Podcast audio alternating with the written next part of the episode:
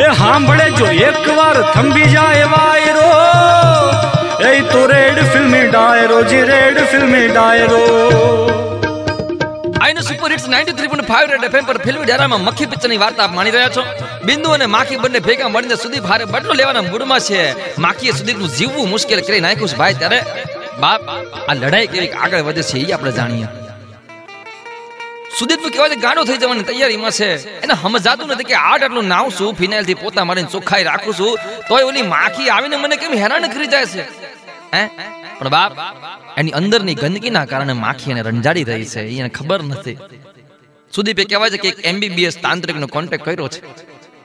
ત્યારે તાંત્રિકે કીધું તો એ ખબર પડી કે માખી એટલે બીજું કોઈ નહીં બિંદુનો પ્રેમી જાની જ છે. અને માખીને મદદ કરનાર બીજો કોઈ નહીં. ઈ વાલી બિંદુ જ છે. ગુંડા ગુંડા સુદીપે કહેવાય છે કે હોમ હવન કરાવ્યા છે, પણ પ્રેમની શક્તિની આગળ હંધું ફેલ ગયું છે. આ બાજુ કહેવાય છે કે માખીએ ગુંડાને મારવાનો પ્લાન તૈયાર કર્યો છે. ગુંડાના ઘરમાં એક રમકડાની તોપ છે એ માખી જોઈ ગયેલી.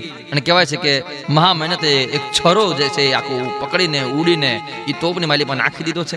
રોજ રોજની સ્ટ્રગલ કરીને થોડું થોડું ગંધક જેને કહેવાય એ ગંધક તોપમાં નાખવા માંડ્યું છે ભાઈ નાનકડી તોપ તૈયાર કરી છે એણે. અને એને નક્કી કરી રાખ્યું છે કે ક્યાંકથી હળકતી દિવાળી મળી જાય અને ગુંડો તોપની આગળ આવી જાય ને ઊભો રે.